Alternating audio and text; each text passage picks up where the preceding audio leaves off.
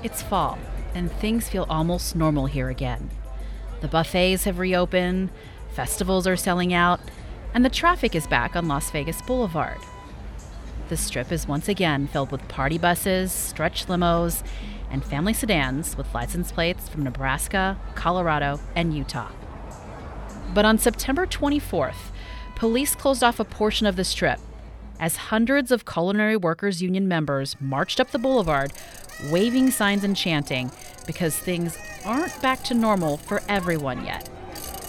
Daily room cleaning! Daily room cleaning! All right, all right. Listen, we're really happy to be here on the beautiful Las Vegas Strip. This is where we live. This is where we work. We want full service. What do we want? What do we want? What do we want?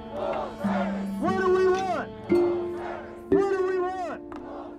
What do we want? Do we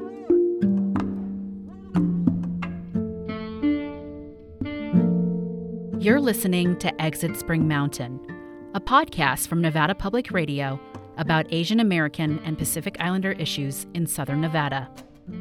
This episode is the first in a three part series about the impact of the COVID 19 pandemic on Southern Nevada's AAPI communities. I'm your host, Lorraine Blanco Moss, and today we're taking a look at the lingering effects of pandemic unemployment. How have AAPI community members struggled alongside workers of all races? Why do Asian American women have the highest rates of long term unemployment? How has the pandemic impacted Pacific Islanders and Asian Americans differently? And how are boxes of cabbage, soy sauce, and rice helping workers get through the lean months and overcome the shame of accepting help? Las Vegas casinos were ordered to close in mid March. Governor Steve Sisolak addressing MGM Resorts announcing hotel operations will stop. The COVID economic shutdown hit Las Vegas harder than any other. And with other the city closed city for over a month now, nearly 350,000 residents have filed for unemployment. Las Vegas was hit hard by the pandemic lockdowns. Nevada was hardest hit during the pandemic because our number one industry is travel and tourism and hospitality. And when the pandemic hit, we knew that we needed to put lives and our safety over profits and over money. And we knew that shutting down was the right thing to do. That's Bethany Khan, spokeswoman for the Culinary Union, the largest union in Nevada. They're also the largest organization of AAPI workers in the state. During the shutdown, 99% of the 60,000 members we represent were furloughed.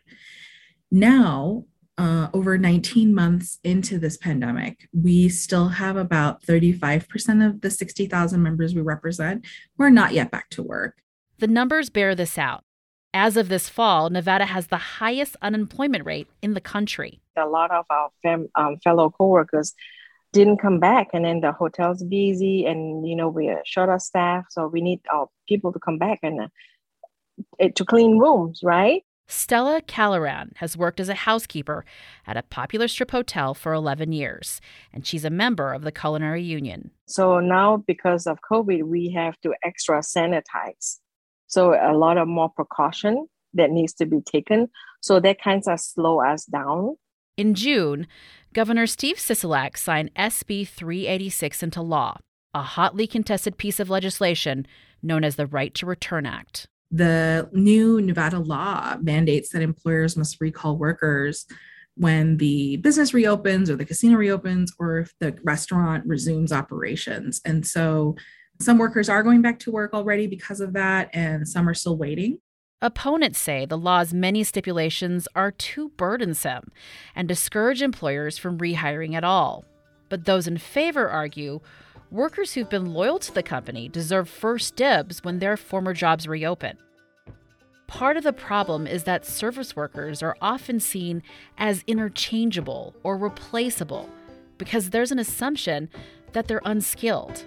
And I think Dr. King said that all work has dignity, right? And if you talk to the average guest room attendant who cleans maybe 15 rooms in a day, or a bartender or cocktail server who serves thousands of drinks or prepares thousands of drinks in a year, there is no way that you could say that these jobs are that. Like people think that, well, it's easy, just, you know, wipe it down and all that. But no, it's presentation also. So when the guests check in, it's also you know when you go into the room you're gonna have to you have to look at the bed and that wow you know the first impression we see is the bed. So try telling somebody who don't know housekeeping to go you know make the bed. They can't. I heard similar assumptions when i started working in professional kitchens. My first job cooking in a restaurant almost broke me. At times i prepped and chopped and cooked for 16 hours straight with no lunch break one night, I cut my finger pretty deep. I crazy glued it shut, as many cooks do, put on three pairs of rubber gloves, and went back to the line to work. I basted beef cheeks and herbs and butter with nine good fingers. I flipped frisbee sized hash browns with my weaker hand. As a team, from servers to dishwashers to cooks, we killed it that night. We served perfectly plated food for 500 people. This is not a unique story. It's the kind of dedication that so called unskilled workers demonstrate daily. And in our, our current moment, I would argue that it's become a stigmatized term, something that we've sort of socially devalued whole fields of work with the assumption that there's something flawed with the worker, right? There's something flawed with someone who's not in a quote unquote skilled job. Preeti Sharma is a professor at Cal State Long Beach where she studies gender, immigration, and labor. Recently, she's written about service work by Asian American women. Service work is work that's highly and historically feminized, right? Or associated with women's work. So it's kind of the cooking, cleaning, caring, health provision, or even nurturing type work. So you have a large proportion of people of color and women of color that are in, in these positions. Asian immigrant women, in particular, are often associated with service work. You know the stereotype of the quiet, docile Asian woman handing you a cup of tea, her head bowed. I'm thinking so much about the times that, for example, I go into the South Asian grocery store only to be greeted by like a frowning auntie who just is so tired and doesn't want to serve me, right? And so, this idea that Asian immigrant women are servile or, you know, meticulous and good at painting nails, for example, because they're Asian is just so funny to me. Preeti says there are historical reasons why Asian immigrant women go into service work. Yeah, absolutely. Asian immigrant women are in service jobs for a whole multitude of reasons. Some of those reasons, Preeti says, have to do with the history of U.S. political and military involvement in Asia. So, what that means is when Asian immigrant women are pushed out and come to the US as either immigrants or refugees, they're also often shut out of other forms of work because of these sort of expectations that we're talking about earlier, whether that's of degree or of education or of language. And I think that becomes kind of a key factor as to why Asian immigrant women are sort of conscripted into service work. So during the pandemic, Preeti says service workers were really vulnerable because they were vulnerable before the pandemic. This pandemic, which is certainly ongoing, by the way, has been so, so tough in terms of work and the service economy and has really laid bare the problems of work, especially in terms of race and gender in this country. So, you know, one of the most profound statistics that I have seen circulating in the pandemic about Asian women is that a striking 44% of Asian women over the age of 16 who lost their jobs during the pandemic were out of work for at least six months. And this was as of December 2020. And this is actually the highest rate among women of any racial group. Why? Why is it that Asian women have the highest rates of long term pandemic unemployment? This, I think, kind of goes back to our conversations around service work and racialized and gendered service work and who is in service work positions. And I think we can say that, you know, Asian immigrant women make up a large part of the workforce in restaurants, in salons and spas, and in a lot of these places that frankly closed down in the pandemic and depending on what state you were in had to stay closed down for quite some time until covid numbers reached a certain point. Coming up how the pandemic affected pacific islanders.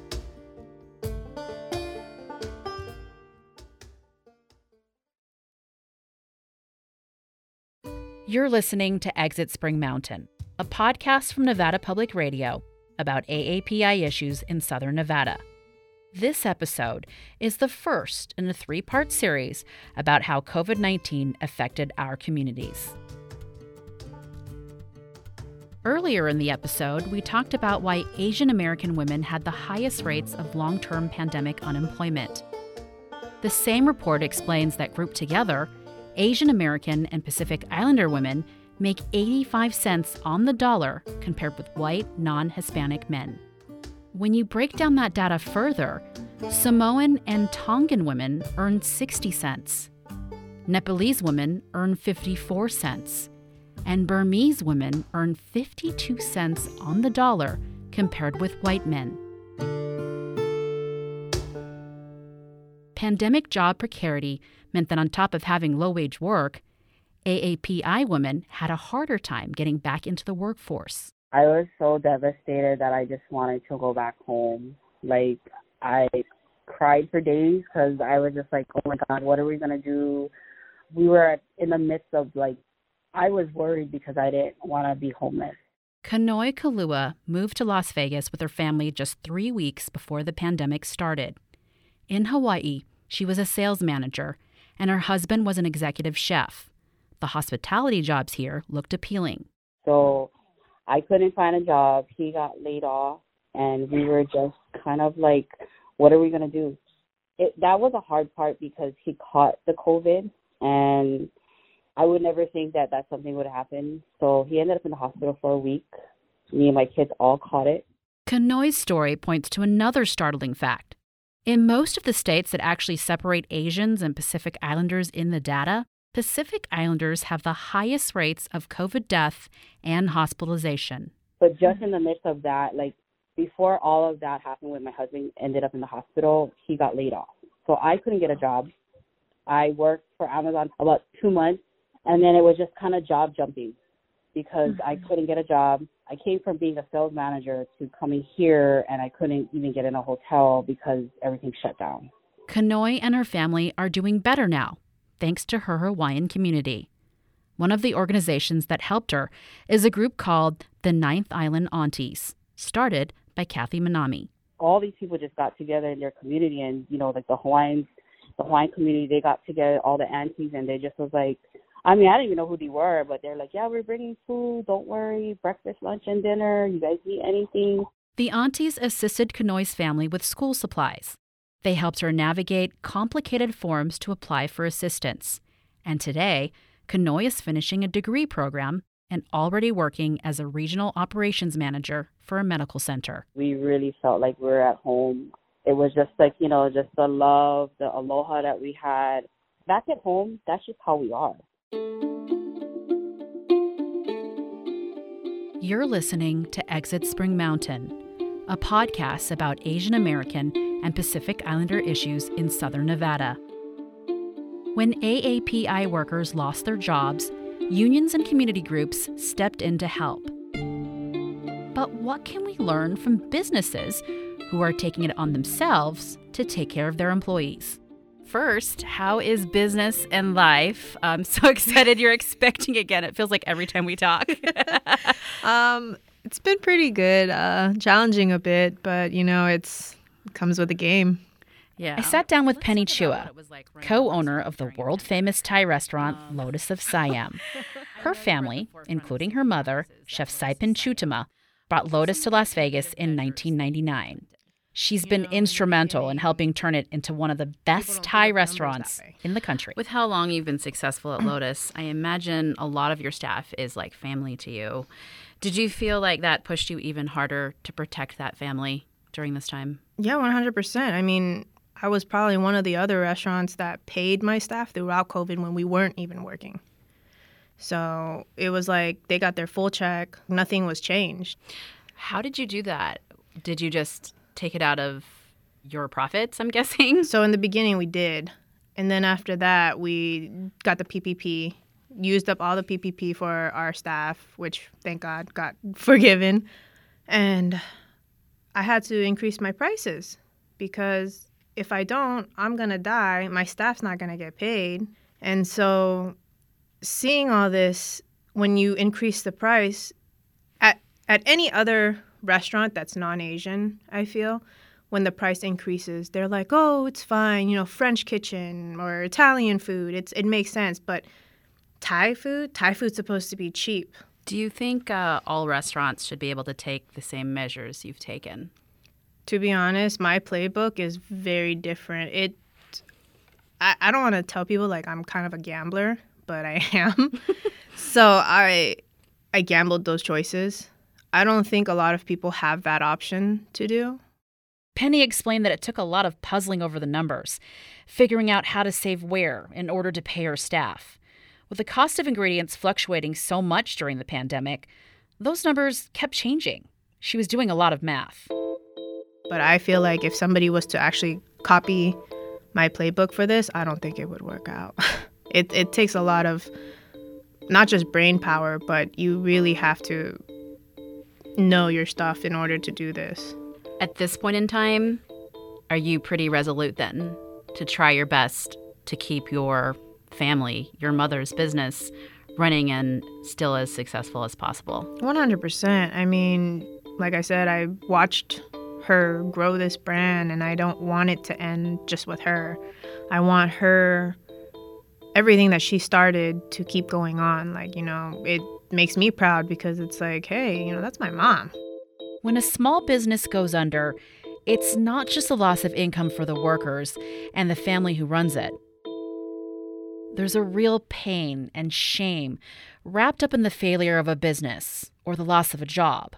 One nonprofit here in Las Vegas is helping workers fill their pantries and overcome that shame. So, what you're seeing right now are um, sacks of rice. Um, so, each family will get about 25 pounds rice. We have tofu, we have tilapia, we have radish, we have ginger, we have napa cabbage, even potatoes and carrots. Hello, I'm Edelweiss Solano, Director of Family Services at the Asian Community Development Council. Edelweiss helps run the ACDC's Asian Food Pantry for anyone struggling to feed their family. They started it in October 2020 with funding from the CARES Act. Inside a breezy open warehouse, volunteers open plastic wrapped pallets of rice, noodles, and produce. They pack bottles of soy sauce, vinegar, and oyster sauce into plastic shopping bags. So what makes our food pantry different is that we it is culturally tailored to our community. For example, a Vietnamese family will be receiving a rice noodle, a fish sauce, which you typically see in a an Asian household. Like for a Filipino, you would find shrimp paste or even um, you know, uh, ginger, eggplant, or napa cabbage. So just to name a few. In particular, it is a culturally sensitive diet that our community members have. So we, a lot of Asian people are lactose intolerant, and we don't normally eat cheese. Like we don't have that much intake for milk products, so a lot of the dairy is is not accessible for us. That's Chloe Shaw, Senior Civic Engagement Manager for the ACDC. So the clients that we work with are, come from all different walks of life. They are people who lost their jobs from the hotel industry during the pandemic, but they're also people who work at the grocery stores, the nail salons, really just from any walk of life here in, in the Las Vegas area. One woman picking up a box of food pulled up in an Uber. She had to leave her job as a cook when her husband, who also worked in hospitality, had a stroke. Yeah, I have to, yeah. I have to take care of him. Yeah, nobody caregiver. So my husband got stroke and he's still paralyzed right now. Then I use the food for everyday use until uh, we're waiting for the social security kick in. Thank you. Thank you so much. Thank you. But accepting help isn't always easy. So API members sometimes struggle asking for help because it is a difficult thing to acknowledge and to recognize and to voice that you actually need assistance. Especially in the Chinese community, I can speak from my own personal personal background and personal story.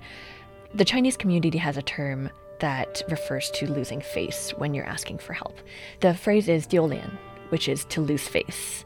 If you're using that term, you're you're essentially kind of an embarrassment to your community, to your family.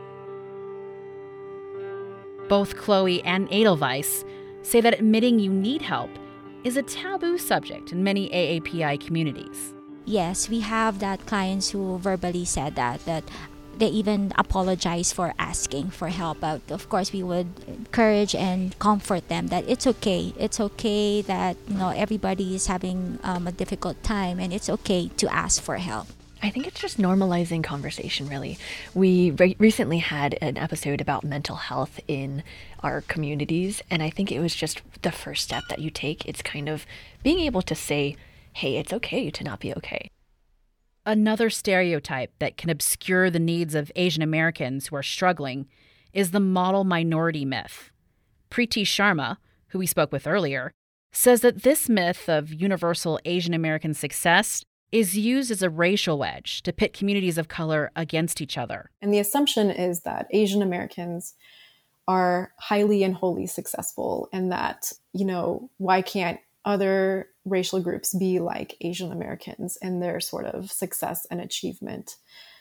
I can see how that plays out in the pandemic in the sense that, you know, there's a lot of shame and guilt operating in not doing well and not wanting to sort of ask for support. But I would also sort of challenge that just a little bit in the sense that Asian American communities are also a part of a long tradition of giving and mutuality, where there can also be really informal systems of support that form the very networks that allow, for example, these niche economies and services to sort of form and thrive. Back at the food pantry, an elderly Chinese man drove up holding a packet of dried seaweed. It was a thank you gift, he said, for the volunteers who'd given him a box of food last month. From uh, Be- uh, Beijing, uh, uh. Oh, this is uh, gourmet seafood from Ranch 99. 100 pound a month. It lasts me two months of great Chinese gourmet food. I eat all that. I love, especially ro sung and pork sung and, and the fish uh, and, and the beef and and, and chicken, uh, chow mein, I really, really cause it, it touched my uh, my root, my Asian root. There's just this huge impetus to come together and offer mutual aid at the real recognition that hey, everything shut down and it's not it's not your fault. You've been listening to Exit Spring Mountain, a podcast from Nevada Public Radio. We record this show on the lands of the Southern Paiute people.